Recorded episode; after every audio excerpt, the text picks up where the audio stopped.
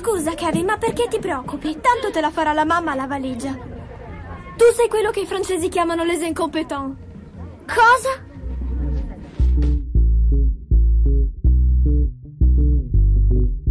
Ciao a tutti e bentornati agli Incompetenti, il podcast di cinema che sta sempre sul pezzo. Infatti oggi puntata speciale perché oltre al sottoscritto Andrea Bastia, i soliti ma sempre molto apprezzati Lorenzo Bertolucci, ciao Lorenzo. Ciao, ciao, ciao. E Francesco Ghignola. Ciao.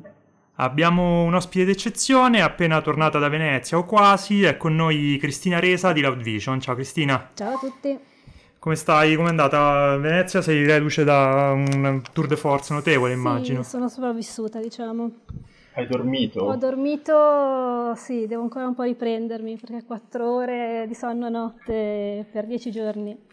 Sono sì, perché ricordiamo che magari tutti pensano che i festival di cinema siano frizzillazzi e divertimento, ma in realtà dormi pochissimo, guardi ottantadue film al giorno, eh, tutto ti sembra bellissimo, bruttissimo e non se ne esce da questa cosa. Io mi ricordo solo insonnia, la, la, non dormire e poi dormire in sala quando c'erano i film. Ah, perché sì, ricordiamo che... Ah, dimmi Cristina. No, fare fatica a vedere i film come mai nella vita, generalmente. Beh sì, bene, allora... pesantissimi. Ti direi prima magari di parlarci un po' in generale di come è andato questo Venezia settantasei, un po' quali sono state le impressioni generali, cosa ti è piaciuto e cosa no, e poi magari andiamo proprio sui film che ci interessano di più nello specifico.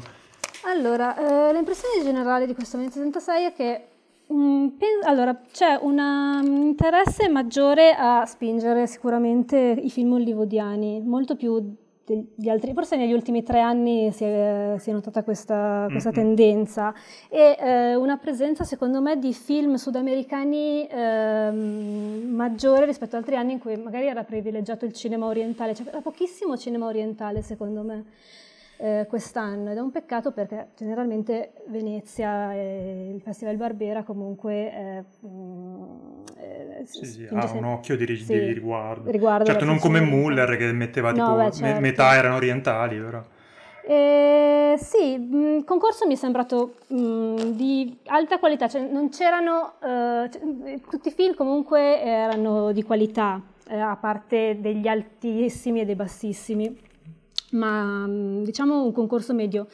Non lo so, quest'anno mi è sembrato un pochino, mh, diciamo, meno, eh, cioè più, più canonico, meno mm-hmm. sperimentale, meno originale nelle scelte. Ma forse questa è una mia impressione perché io eh, prediligo il cinema di genere e eh, c'era poco. Ce n'era poco? Poi, molto poco. Eh, tu mi pare che non hai visto Maresco, vero? Non, sei non ho visto Maresco e mi dicono fosse bellissimo. Eh cioè, sì, fosse... perché leggevo oggi che erano mm. tutti abbastanza entusiasti.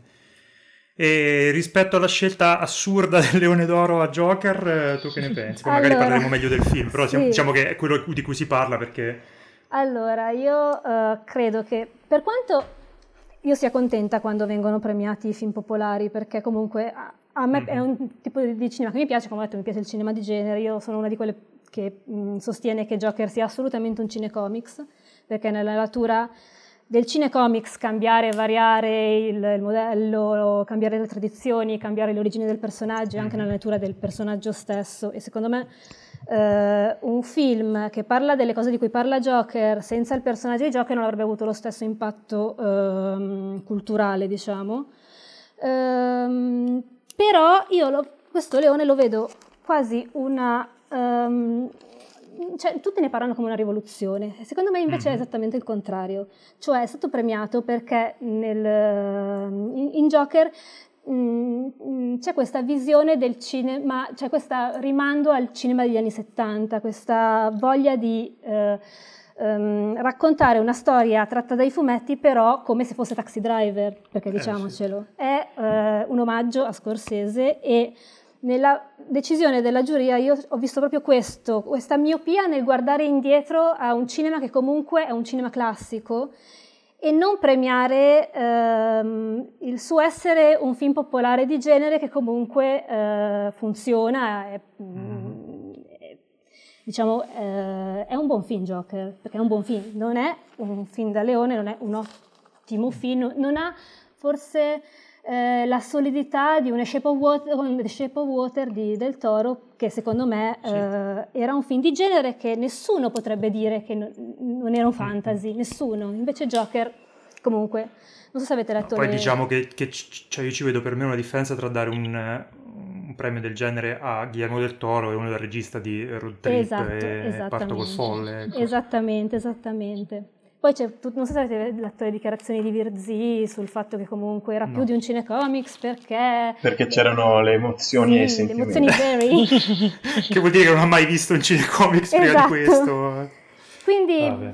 Boh, la vedo una decisione un po' retrograda e mi dispiace mm. perché a, a me che venga premiato il cinema popolare, cioè, interessa, perché comunque... Ma tu a chi l'avresti dato invece? Facciamo proprio le domande sciocche. Chi... Io l'avrei dato a Rain sicuramente, mm. perché il suo film, il suo film è stranissimo.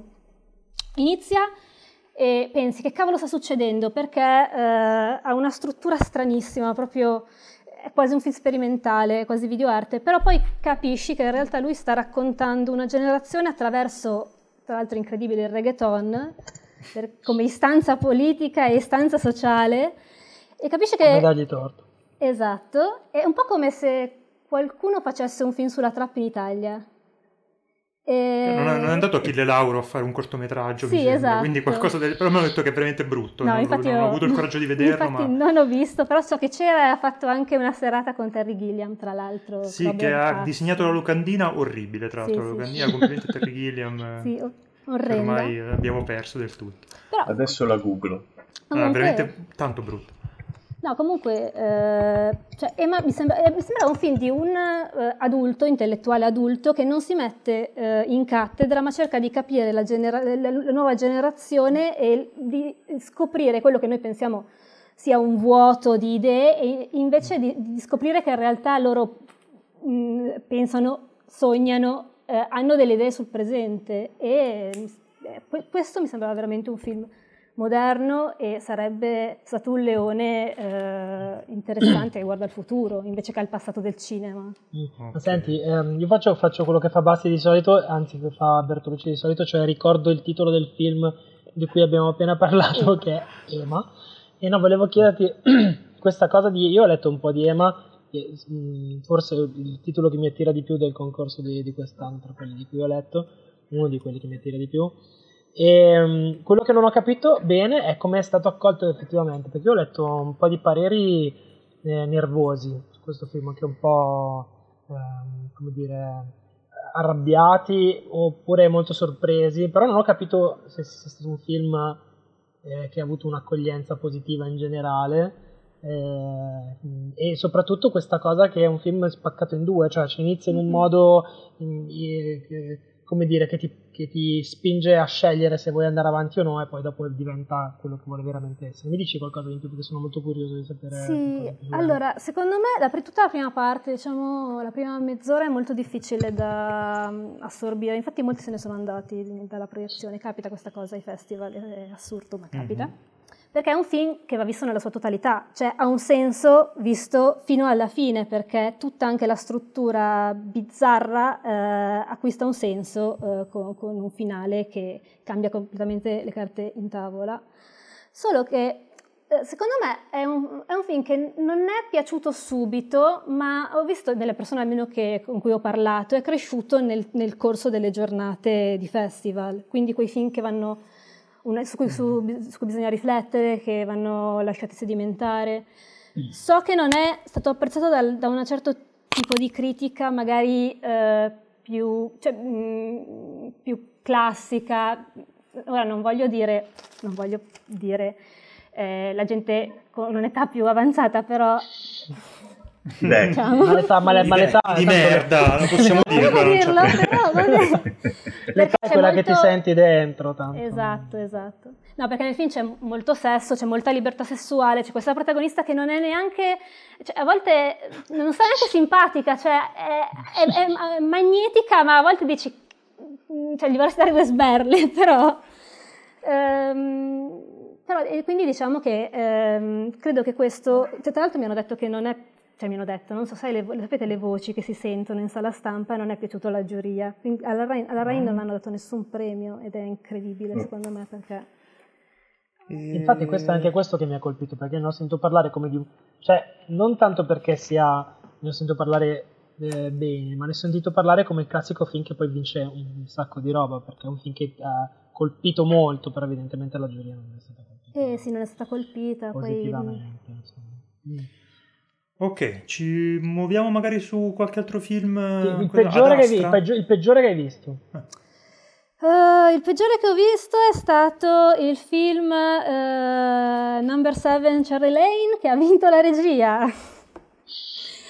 Il cinese, l'animato cinese, purtroppo. Ah. ah, animato cinese. No, più che altro perché è un film estenuante, è di un, è praticamente si ispira a Proust, eh, anche nella, nella struttura, ed è di una lentezza veramente intollerabile. È, è, è interessante, anche il tipo di animazione è interessante, c'è questo eh, sfondo quasi, tri, non è proprio tridimensionale, però questo sfondo molto realistico con questi personaggi bidimensionali. Non so se avete mai visto Blue Summer in Number Six.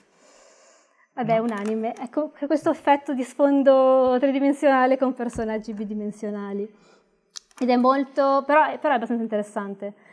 L'unica cosa che è veramente, cioè, praticamente c'è un voice over continuo, eh, è, è un film lentissimo, proprio lentissimo e super non, non vediamo l'ora di andarlo a vedere. Poi l'amore no, per il cinema degli anni, del, del tempo che fu, della gioventù del, del regista, che in realtà ha settanta e passa anni. Però è piaciuto. Quindi. Eh, io volevo sapere un po' ad Astra che cosa mi sa dire, perché tra l'altro esce tra un paio di settimane, mi sembra, al cinema. Tra, mm-hmm. quindi, tra poco, insomma... tra poco. Allora, ad Astra, ad Astra era uno dei film che aspettavo di più, tra l'altro. Mm-hmm. E... allora, è visivamente secondo me straordinario, cioè veramente bellissimo visivamente, però ah, c'è, c'è un non qualche... è mai una buona non buone è mai buone... bella la fotografia, allora, bella eh sì. la fotografia no, ma pone anche delle questioni filosofiche interessanti, cioè fantascienza umanista. Il punto è che sembra in qualche modo che sia stato rimaneggiato, perché mh, c'è questo voice over che ti spiega, ti racconta qualunque cosa, e a un certo punto diventa intollerabile e io veramente non ce la facevo più, e questo finale è un po' così che mi ha lasciato un po' perplessa. Sembra un film eh, rimaneggiato per il pubblico generalista in modo che possano capire tutti quello che sta succedendo. Doveva essere secondo me un film con grandi silenzi. Eh, che strano. Mamma mia, ma poi da, po'... da Grey che non sì, cioè, infatti per quello... può non far parlare qualcuno. È per quello che mi sembrava, cioè praticamente questo, person- questo astronauta asociale taciturno che in realtà parla un sacco perché c'è il suo voice over continuamente, quindi... è, un po', è un po' il Vicky Cristina Barcellona della fantascienza. Esatto. Però è piaciuto. È pubblicizzato eh. così. Ami- sì, infatti io ne avevo letto anche abbastanza benino. No, io l'avevo letto di... super benissimo. No, benissimo, vabbè, solo super benissimo io ne avevo sentito parlare. Io c'ho un problema col voiceover, e... grosso problema col voiceover. Eh no, anche, anche tutti abbiamo un problema col voiceover. Eh no, infatti è cioè, giustificata come... sono i danni che Teres Malick ha fatto al cinema contemporaneo. Esattamente. Parlavamo di Ad Astra, così non mi dite che non ricordo mai noi. Non so, e invece andare... l'hai visto... No, voglio sapere se ha visto The Painted Bird. Sì. Sei uscita? Sono uscita, è stato praticamente un gioco al massacro, perché ad ogni sequenza, praticamente è diviso in capitoli, ce ne sono tantissimi, non mi ricordo quanti, ad ogni sequenza c'è una scena mh, veramente eh, estrema e, tru- e truculenta, e praticamente a ogni sequenza quattro cinque persone si alzavano. Infatti ho pensato a un certo punto magari ne rimane soltanto uno, però alla fine... un battle royale. Non lo esatto. sapremo mai. No, ma mh... quindi è... ma tu sei rimasta eh, fino alla fine? Sì, sono rimasta fino alla fine. Sì, sì, sì. E non ho capito se, cioè, se ha senso parlare di un film bello brutto. Non ha senso parlare di un film bello brutto, ha senso parlare di forse un'interpretazione di questa estrema violenza. Io non ho letto il libro, è tratto da un libro molto noto in patria, so, um, però mm-hmm. non so se e, questo libro è famoso per essere molto forte. Ora, non so se la violenza nel film è stata esasperata o no. Il problema, cioè il punto è che, secondo me, tutta questa violenza, che, tutte questi, queste cose orrende che capitano a questo bambino, ti fanno in qualche modo, ti desensibilizzano a un certo punto. E a un certo punto arriva una sequenza di, eh, di razzia, una sequenza di guerra pura, e è così estrema, c'è così tanta roba che... eh, non, non, non provi niente, almeno a me è successo così, e forse questo è il senso del film, farti capire come la guerra ti porta a eh, non, non provare più niente di fronte a delle atrocità. Però, mm. non lo so, eh, ho difficoltà... Diciamo c'erano modi più sottili di... Sì, sì, sì, ho difficoltà a valutare questo film in maniera... a dargli le stelline, per dire, che odio, però.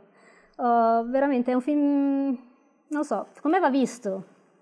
Perché comunque... Sono bellissime le stelline. Comunque. Le stelline. Noi, dire... Tutti noi diamo le stelline. Siamo grandi amanti delle stelline. Amanti. No, ma anche Cristina dà le stelline, tra l'altro, quindi... Sì, sì, sì, sì, no, le do, anche se... Questo non l'ho data, tra la... non le ho date, tra l'altro. Le dai, ma mentre le dai ti odi. Ti odi. Mi odio, e poi magari cambio idea e ne metto mezza in più o mezza in ma meno. Sì, guarda, questo Basti lo fa sempre.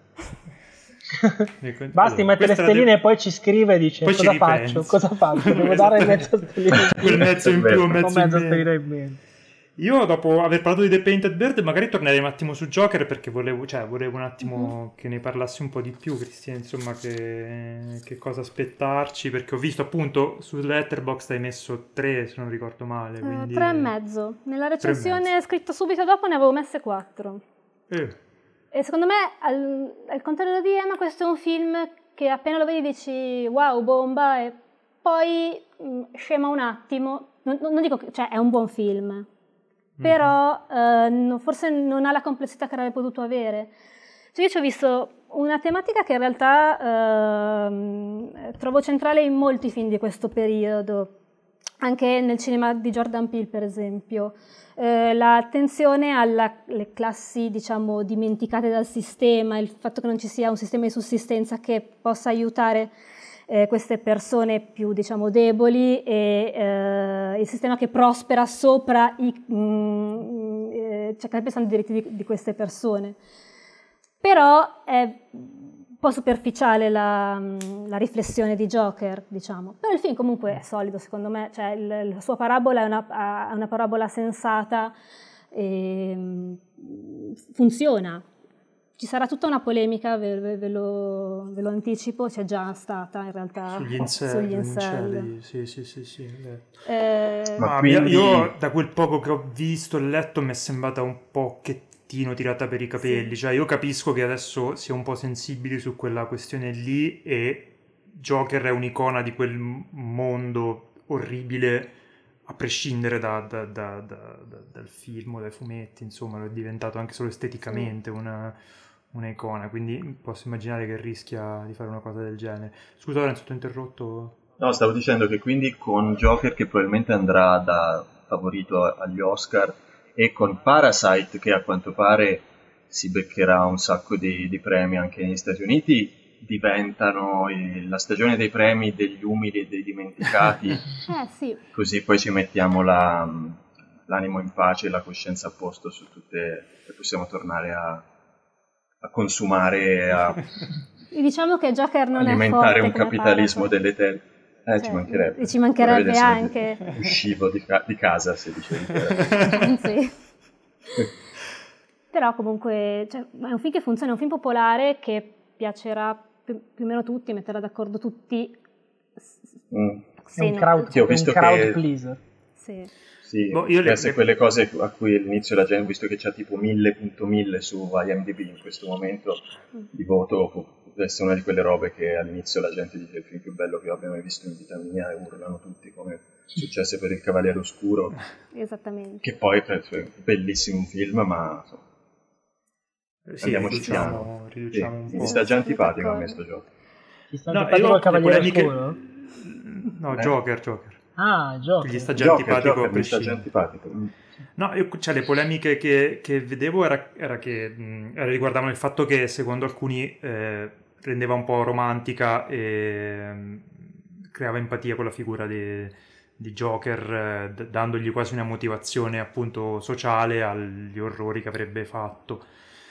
Io però quello che ti chiedevo, che mi interessava di più, è quanto... Eh, sia effettivamente un cinecomic, quello che avevi accennato prima, o quanto si vergogni di essere, prova a essere un film d'autore, se c'ha degli elementi, se, se banalmente eh, gli elementi che ci aspettiamo da un film che riguarda il mondo di Batman ci sono, quindi un po' di, di, di, di camp, di tutine, di, di, di, di robe così, e se c'è Batman effettivamente questa cosa qui. Allora, vabbè, le tutine non ci sono naturalmente, mm. però eh, integra secondo me molto bene degli elementi canonici della mitologia di Batman all'interno di questa storia, quindi secondo me è assolutamente un cinecomics, fermo restante che secondo me è proprio una natura del fumetto eh, provare nuovi modi per raccontare la stessa storia o storie diverse che però eh, includono lo stesso personaggio. Io sono, spesso tiro in ballo la mitologia perché sono convinta che il mondo dei fumetti, sono convinta, lo dico solo io in realtà, sia una specie di mitologia moderna, funziona esattamente come funziona il mito antico e in qualche modo tutte le tradizioni di un personaggio valgono, in qualche modo il, il mito ri, um, ricrea se stesso, si evolve a seconda della, uh, del mondo che cambia. C'è una parola che, Beh, era la premessa di Unbreakable, così. Esattamente, esattamente.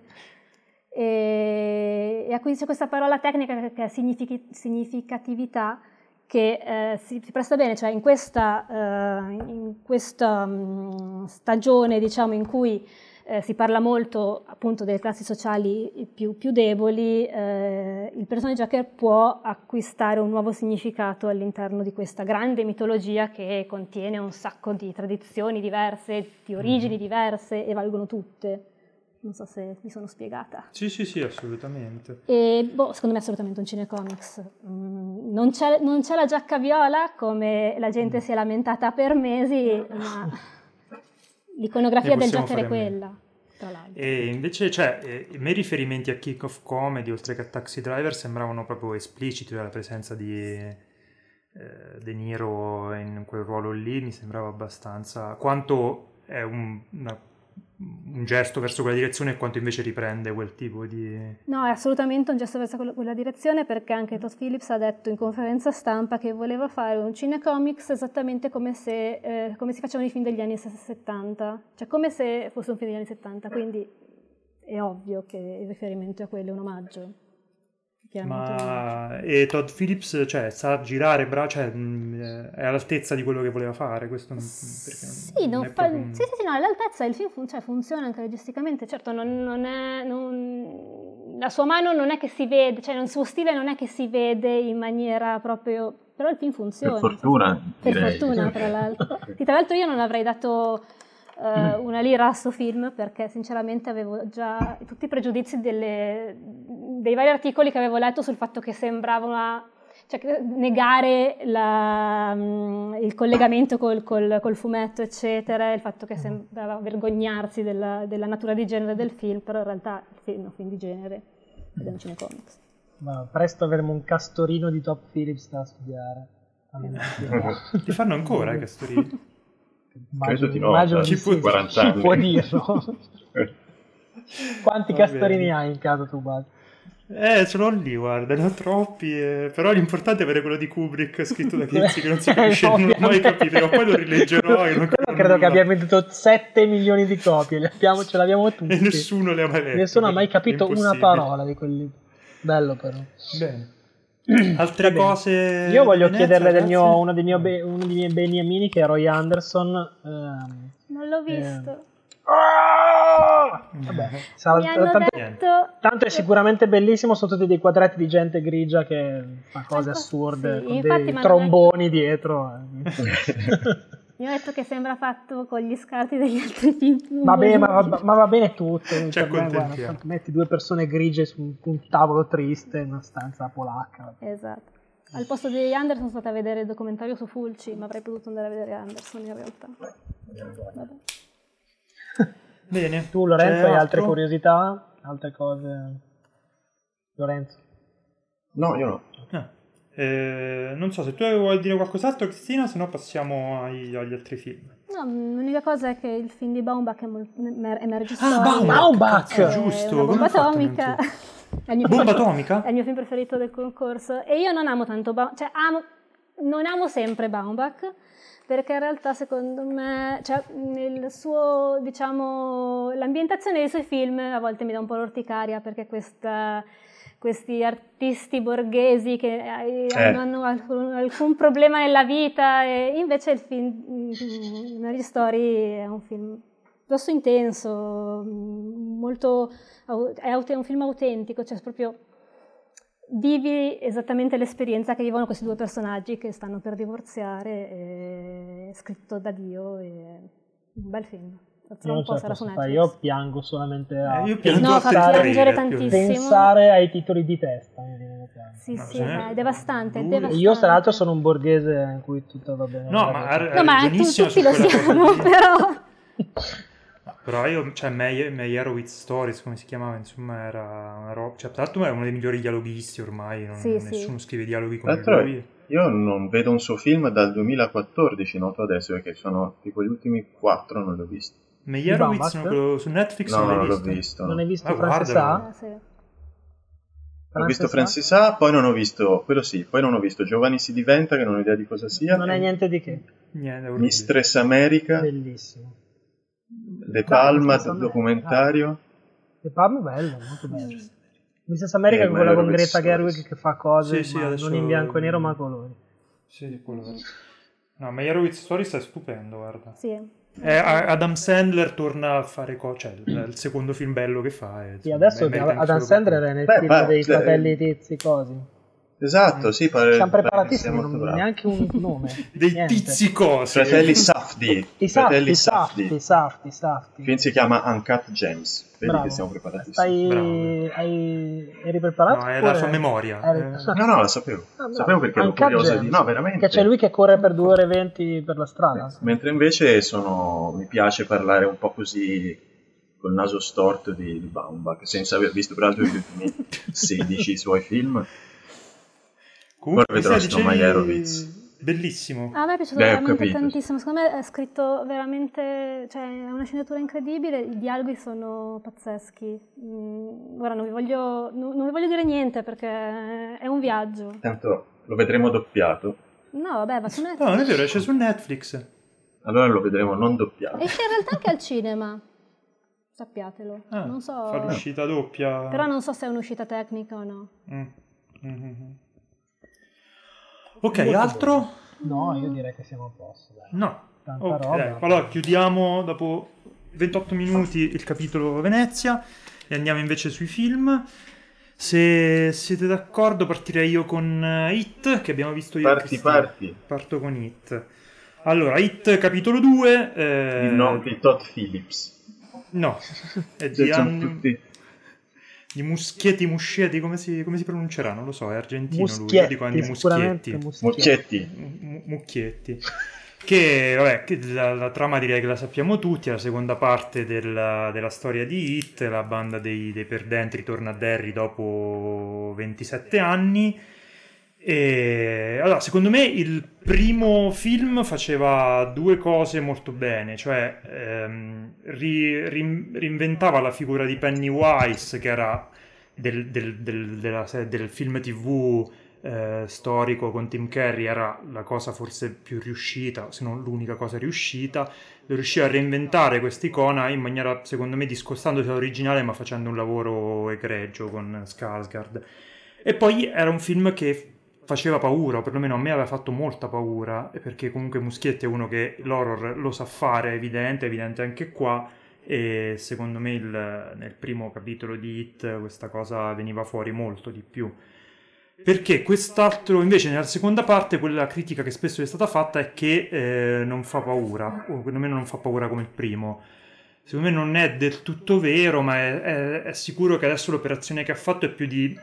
Eh, avendo perso la, la componente, diciamo, nostalgica del, de, del primo film che, insomma, st- Stranger Thingsava, Stand By Me e Java, Goonies e Java, faceva quella roba lì, insomma, qui non la può fare perché i protagonisti sono cresciuti e l'ambientazione è contemporanea, fa una scelta, per me vincente, però qualcuno l'ha lasciato perplesso, cioè di spostarsi un po' sulla... sulla horror comedy. Tutte le i set piece horror poi hanno un finale che finisce sempre un po' in una gag oppure nel, in territori alla Sam Raimi, per dire, per cui si fa molto un utilizzo di, ehm, di, del disgusto, dei fluidi, del sangue, degli insetti, quel tipo di, di, di horror esagerato ed eccessivo che sposta un po' il, il, il tiro dal, dall'horror alla commedia, però lo fa in maniera molto competente. eh, Muschietti è uno che fa jump scare, ma io non ho nulla contro i jump scare in sé se sono fatti bene, e questi sono fatti bene perché non è che sono volume sparato a mille dal niente, ma eh, li costruisce in modo che tu sai che sta per arrivare, e la bellezza della, di queste, de, de, dell'horror è vedere che cosa arriverà durante quando, nel, nel momento catartico della, della, della sequenza.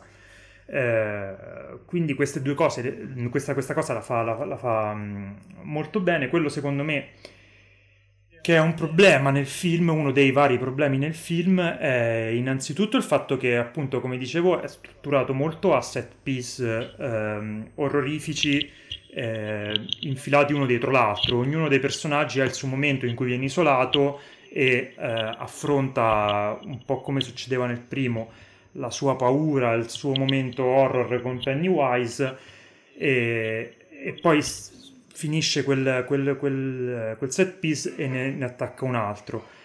Questa cosa, quando non c'è la coesione che c'era il primo, che appunto aveva questa, quest, questo tono da nostalgia, da, da film di formazione, che lo teneva incollato, questa cosa è una sequenza di set piece uno dietro l'altro un po' disarticolati, e in un film che dura tre ore, di cui secondo me quaranta minuti poteva tranquillamente perderli e non sarebbe cambiato niente, la inizi un po' a sentire, perché è un, è un tour de force di, queste, di, di questa cosa qui. Dopo un po' ti, ti manca un po' l'avere una struttura un po' più coesa, il fatto che vada a finire da qualche parte. Eh, il finale, che eh, era problematico nel, nel libro, è stato problematico nel film televisivo, era la parte più brutta del, del, del, del film televisivo degli anni, non so, non so in che anni era uscito, primi anni ottanta, novanta? novanta? Sì. Sì, vabbè.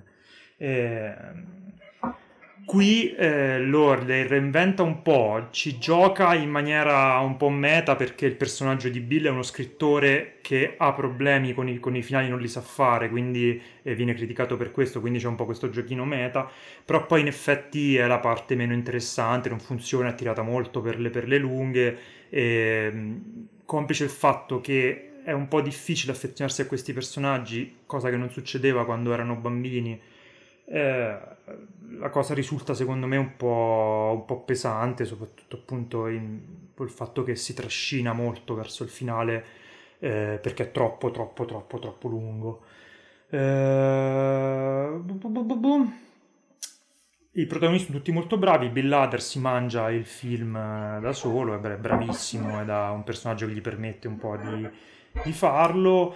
L'ho visto doppiato, il doppiaggio secondo me dà ovviamente fa un po' danni a, al, alla parte più comica eh, del, del film, però tutto sommato devo dire non la bruttura di cui ho sentito, di cui ho letto un po' in giro in questi giorni, ma sicuramente un film con parecchi problemi che il primo non aveva, e sicuramente più debole del primo.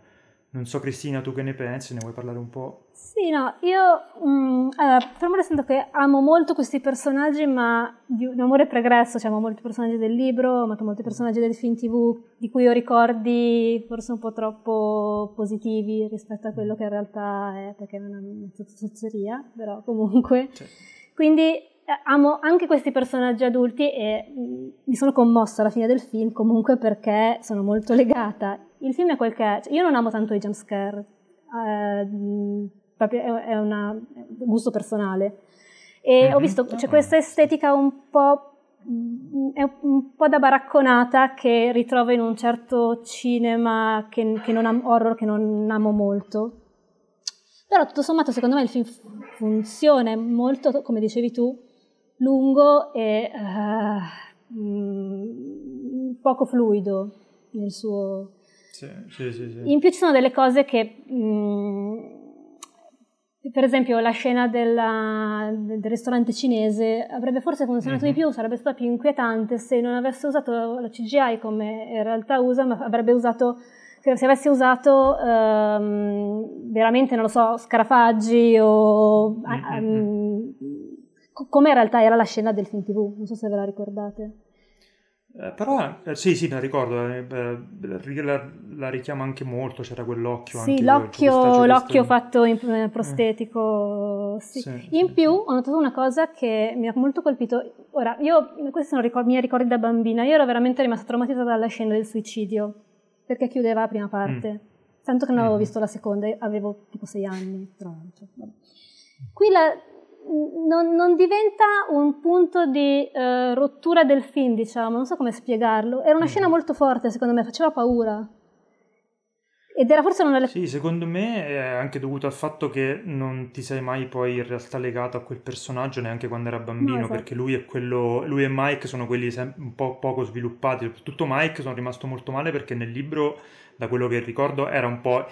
la figura centrale della seconda parte del film, della seconda parte del libro e della storia di quando erano adulti, mentre invece qui è abbastanza poco sviluppato e Stanley insieme a lui, quindi un, anche a me ha colpito molto poco quella scena lì e tutto il, il peso che dovrebbe avere sui personaggi e sulla, sul finale. Tra l'altro, diciamo. Secondo me Mike risente molto del cambia- grosso cambiamento che hanno fatto nel primo film, eh, mettendo delle caratteristiche di, di Mike eh, nel personaggio di Ben, tutta la storia mm. della memoria di Derry, delle mm-hmm. ricerche, mm-hmm. in realtà Mike è la memoria di Derry, sì, sì, sì. Ed è un personaggio centrale, come dicevi tu, e, però, tutto sommato... Funziona. Ok, eh, avete delle domande, amici del podcast, su questo film? No, no, devo dire che avrei molta più voglia di vedere questo film se non durasse cinquanta ore. Ringrazio, no, le senti tutte, eh? Ringrazio la produzione piene. Per questa scelta assolutamente folle di fare un no, film diviso in due parti e farlo durare tre ore l'una. Cioè, io non so se vi ricordate eh, mm. il film o il libro. C'era il bullo del primo film che poi ha un ruolo anche nella, nella seconda parte, diciamo. Cioè tutta la sua funzione nel secondo film, tutta la sua storia nel secondo film la puoi togliere dal, dal film e non cambierebbe nulla e guadagni un quarto d'ora di inutilità eh, in più. E quindi cioè, proprio vedi dei pezzi di film che potresti tranquillamente togliere e ne guadagnerebbero tutti, eh, compresa la nostra pazienza. Eh. Invece poi ci sarà il direttor scatto che durerà altre tre quattro ore. Va bene, allora chiudiamo con It e passiamo a Mademoiselle, recentissimo film coreano di Park Chan-wook del duemiladiciassette. duemilasedici. Eh, che però... sedici. duemilasedici? Ale, duemilasedici. Che però è uscito in sala in Italia qualche settimana fa. Eh, Lorenzo, tu che sei il più grande esperto di Park... In Italia e nel mondo, ve ne parlo volentieri, tra l'altro è proprio il caso di dire uscito in sala singolare perché... credo sia uscito se forse in un, un cinema eh, in Italia con il manifesto più brutto mai disegnato in tutto il mondo, sì. E um, a maggior ragione cosa fa un po' dispiacere perché prima di tutto esce tre anni dopo, eh, esce poi una parola grossa, sicuramente ci sono stati dei grossi problemi distributivi per cui... Mm-hmm. Boh, alla fine l'hanno buttato fuori d'estate, l'estate di tre anni dopo, aveva uno dei poster più belli che la storia ricordi, quello originale, e è stato completamente cementificato con delle lettere sparate a caso con un font che non c'entra niente. Insomma, ne faccio una questione estetica, ma mi, mi lamento volentieri, sempre volentieri di, di questa, di questa cosa. Anche perché poi la, la cura estetica eh, di Park è proverbiale, eh, l'idea che l'abbiano massacrato così nei, nei, nei poster è triste. Infatti. E, questo film comunque è uno dei film più belli degli ultimi cinque anni, più bello dell'anno in cui è uscito, e, è il film con cui il nostro amico torna a fare i capolavori veri dopo lungo, più di dieci anni di eh, fase in cui... Eh, sì, un po' si viveva di, di luce riflessa del, del, periodo, del periodo felice, un po' c'erano, aveva fatto francamente dei film interessanti ma che era difficile dire, definire veramente belli, veramente coinvolgenti. Eh, forse il più interessante è stato Thirst, in, questa, in questo decennio un po' incalando, il duemilanove, che era molto curioso, aveva delle cose strampalate, era molto slegato e non ho per, sinceramente mai più rivisto dopo averlo visto al cinema, e poi un po' di corti vari in giro e quella passo falsissimo di Stoker che, con cui doveva arrivare a, a fare un po' il, il, il, come dire, il, il regista di lusso su commissione negli Stati Uniti, e Mal gli elencò perché ha fatto una specie di parodia di se stesso, di un film che è inspiegabilmente piaciuto a certa gente, ma eh, sì sì, è una puzzolata ridicolo. Eh. ridicolo. Stavolta invece fa una cosa che è piaciuta a tutti, eh, che tranne, lo possiamo dire, a... non mi ricordo, ho letto una recensione che mi ha fatto arrabbiare, impazzire su non ricordo cosa, non lo nominiamo, ma sì, non sì, perché sì. Non, eh. non fare, proprio perché non mi ricordo, comunque una, un portale... Eh... Un portale? Portale italiano, ma l'hai linkata te. Sì, l'ho linkata io, l'ho linkata. Eh. Ah sì, allora ho capito. Sì, sì. Mm. Vabbè. Lasciamo perdere. Eh. Lasciamo perdere. Vabbè, lasciamo perdere, però è un... persone che scrivono di cinema. Male. Ehm, un thriller horror psicologico erotico in costume storico, eh, tutta una, una mescolanza grottesco da impazzire, una mescolanza di generi come abbiamo imparato che esisteva, che era possibile fare una mescolanza di generi simili proprio grazie a lui.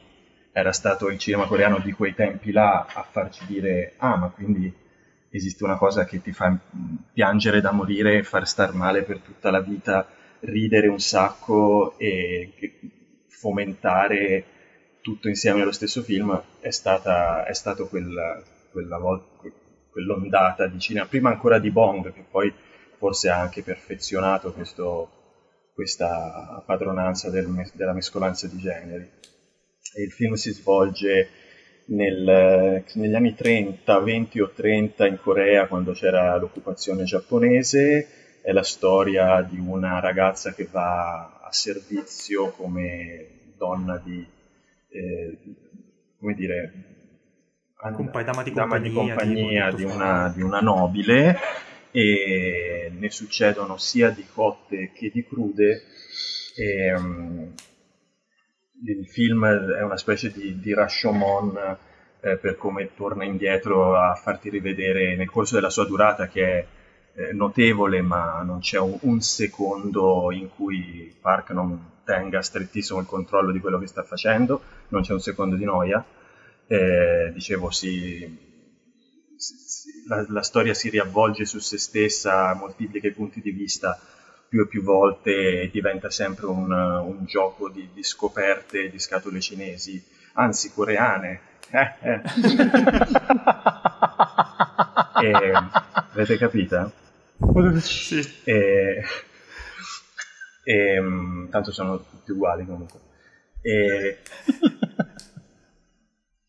è un film divertentissimo, è un film che... Eh, ti fa vedere, eh, lui al Park, che lo scrive anche il co-sceneggiatore, eh, al, al suo meglio, non solo per la suprema eh, padronanza registica e per l'estetica sempre lambiccatissima e assolutamente caratterizzante, come sempre costumi e scenografie sono personaggi del film e sono assolutamente...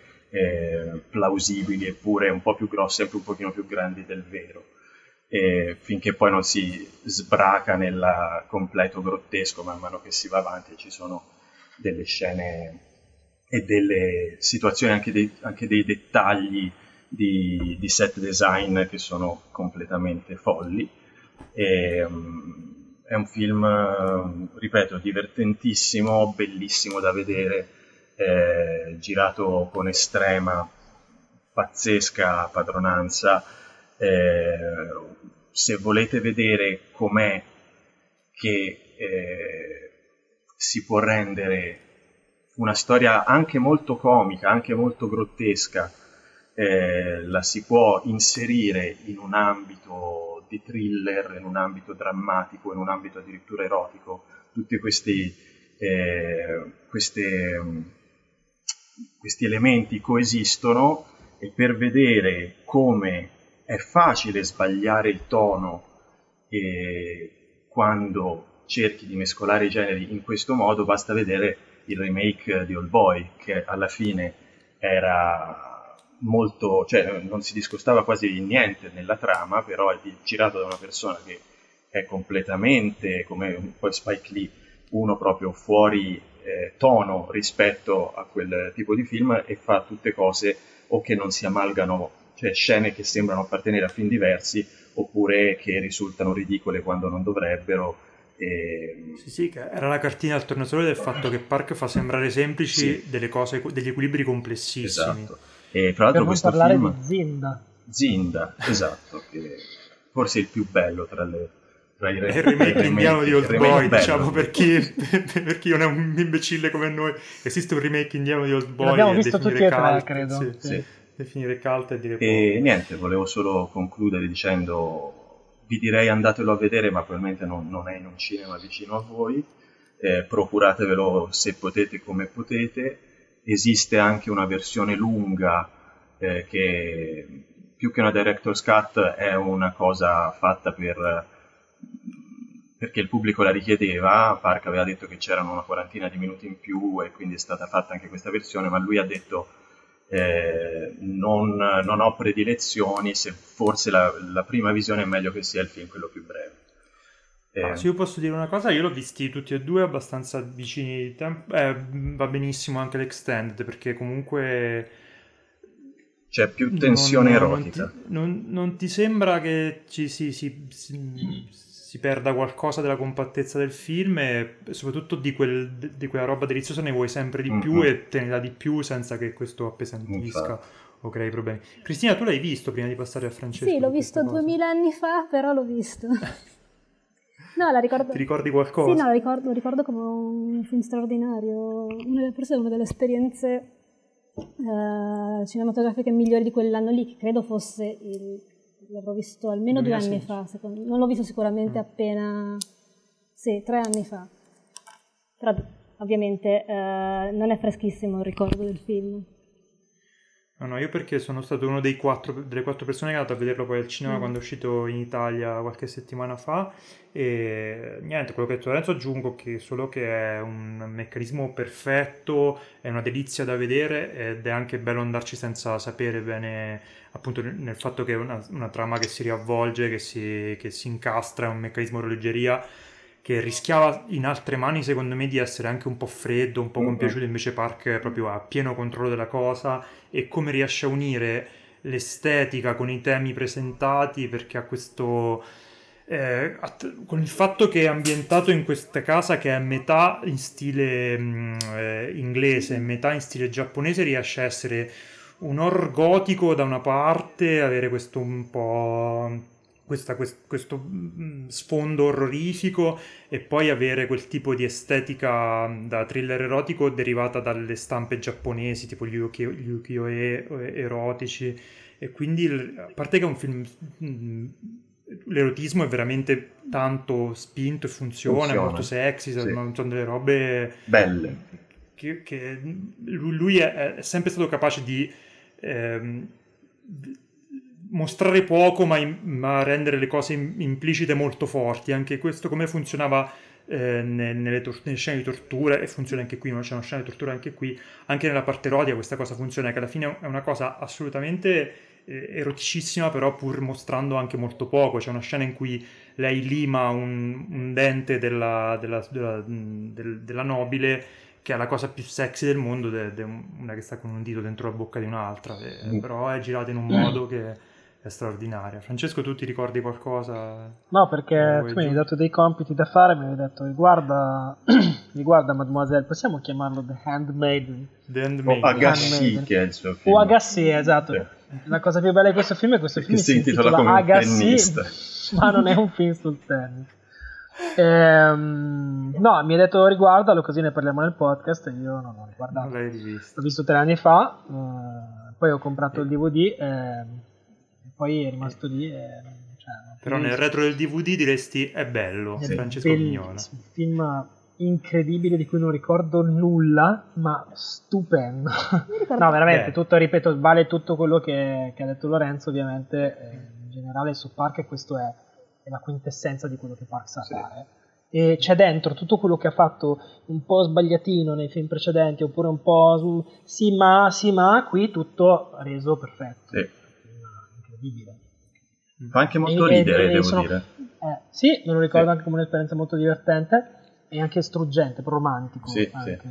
E, e la cosa bella è che, cioè, se ci pensate, nel duemiladiciannove siamo ancora qui a parlare di film di Bong Joon-ho, di, di Park Chan-wook, quindi manca, resiste, abbiamo manca perso, abbiamo Kim perso Kim Ki-duk, che fa... è stato una fine ingloriosa. Ce lo siamo giocato, eh, mm. però insomma bello, insomma, mi, mi avete fatto venire a voglia di rivederlo, cosa che farò sicuramente da adesso alle quattro del mattino, piuttosto mm. che dura c- settanta ore, però bello. E questo era okay. The Handmaiden o Mademoiselle. Aga, Mademoiselle. O Agassi. O Agassi. Recuperatelo. Ok, andiamo con l'ultimo film allora, e direi che ce ne parli tu, Francesco, che ti abbiamo tenuto un po' all'angolo fino adesso, quindi scatenati con questo film che si chiama The Rider. Un film tra l'altro scatenatissimo, film, pim, pum, pam. Pem, pem. Film più triste dell'anno. Eh, e con sempre... Che titolo è uscito in sala la settimana scorsa? Il, film più triste dell'anno. Il sogno di un cowboy. Buono. E tra l'altro vi dirò di più, questo è il film più triste dell'anno, ma essendo eh, stato presentato a Cannes nel duemiladiciassette, è anche il film più triste del duemiladiciassette, ma essendo uscito in sala negli Stati Uniti l'anno scorso, avete capito. È il film ha più triste. Tre anni di tristezza. Tre anni di tristezza. Allora, è un film, eh, innanzitutto lo dico, molto bello.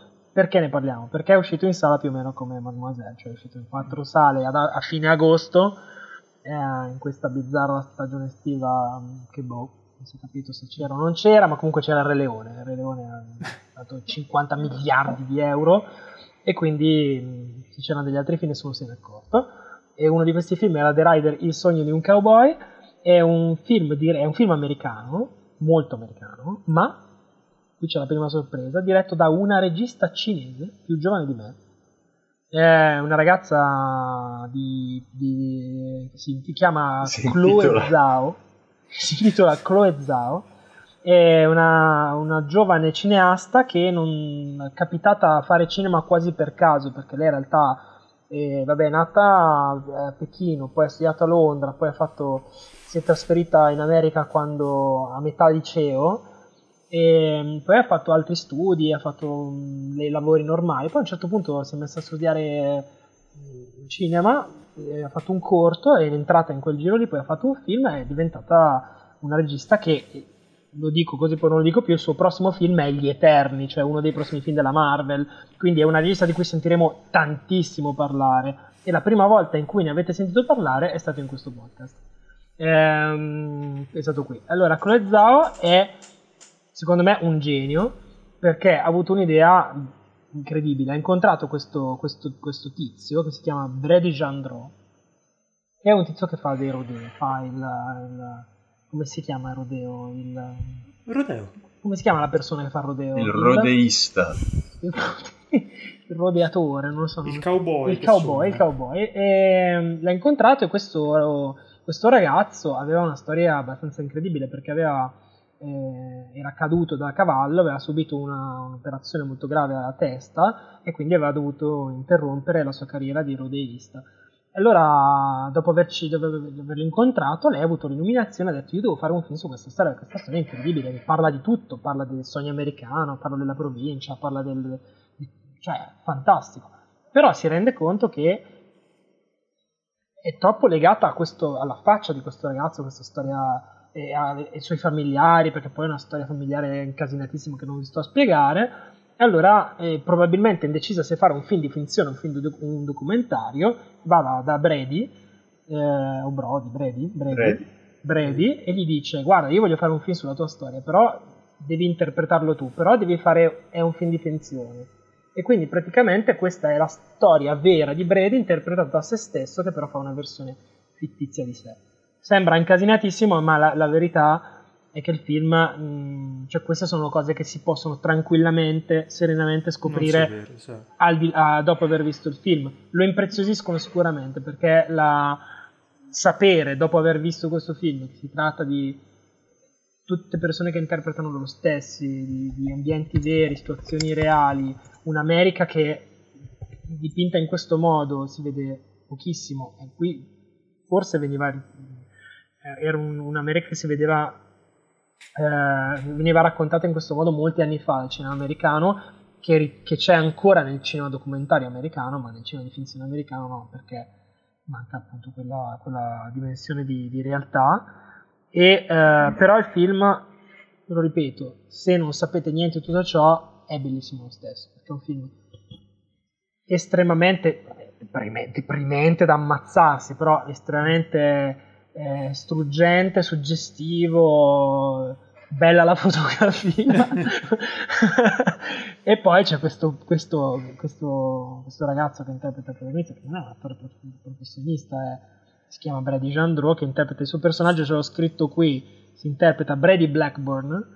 Ci sono tenuti i nomi del, anche la sorella che si chiama Lily, si chiama, cioè, Lily anche pensi, nella pensi, io l'ho scoperto dopo questa cosa, che interpretava se stesso, e l'avrei detto che era un attore di, capacissimo. Io l'ho visto diversi, diversi mesi fa e credo di averlo scoperto anche io dopo, ero rimasto molto colpito, mi sembrava la classica cosa di attori non professionisti, ma vedendolo non avresti mai detto che questo non era un attore, perché faccia una presenza scenica incredibile e poi comunque porta... Il, il, il peso di questa storia sulla sua faccia, sulle cicatrici che ha effettivamente eh, sulla testa, e chiaramente sapere tutto questo rende ancora più forte il, il progetto e il perché il film è così riuscito. Però non te ne, la cosa bella è che non te lo fa, non te lo sbatte in faccia, non ti sbatte in faccia sto facendo una specie di documentario però finto, però vero, ti dice guarda sto facendo un film incredibile, buttati dentro, piangi, disperati, eh, eh, però mh, non, mh,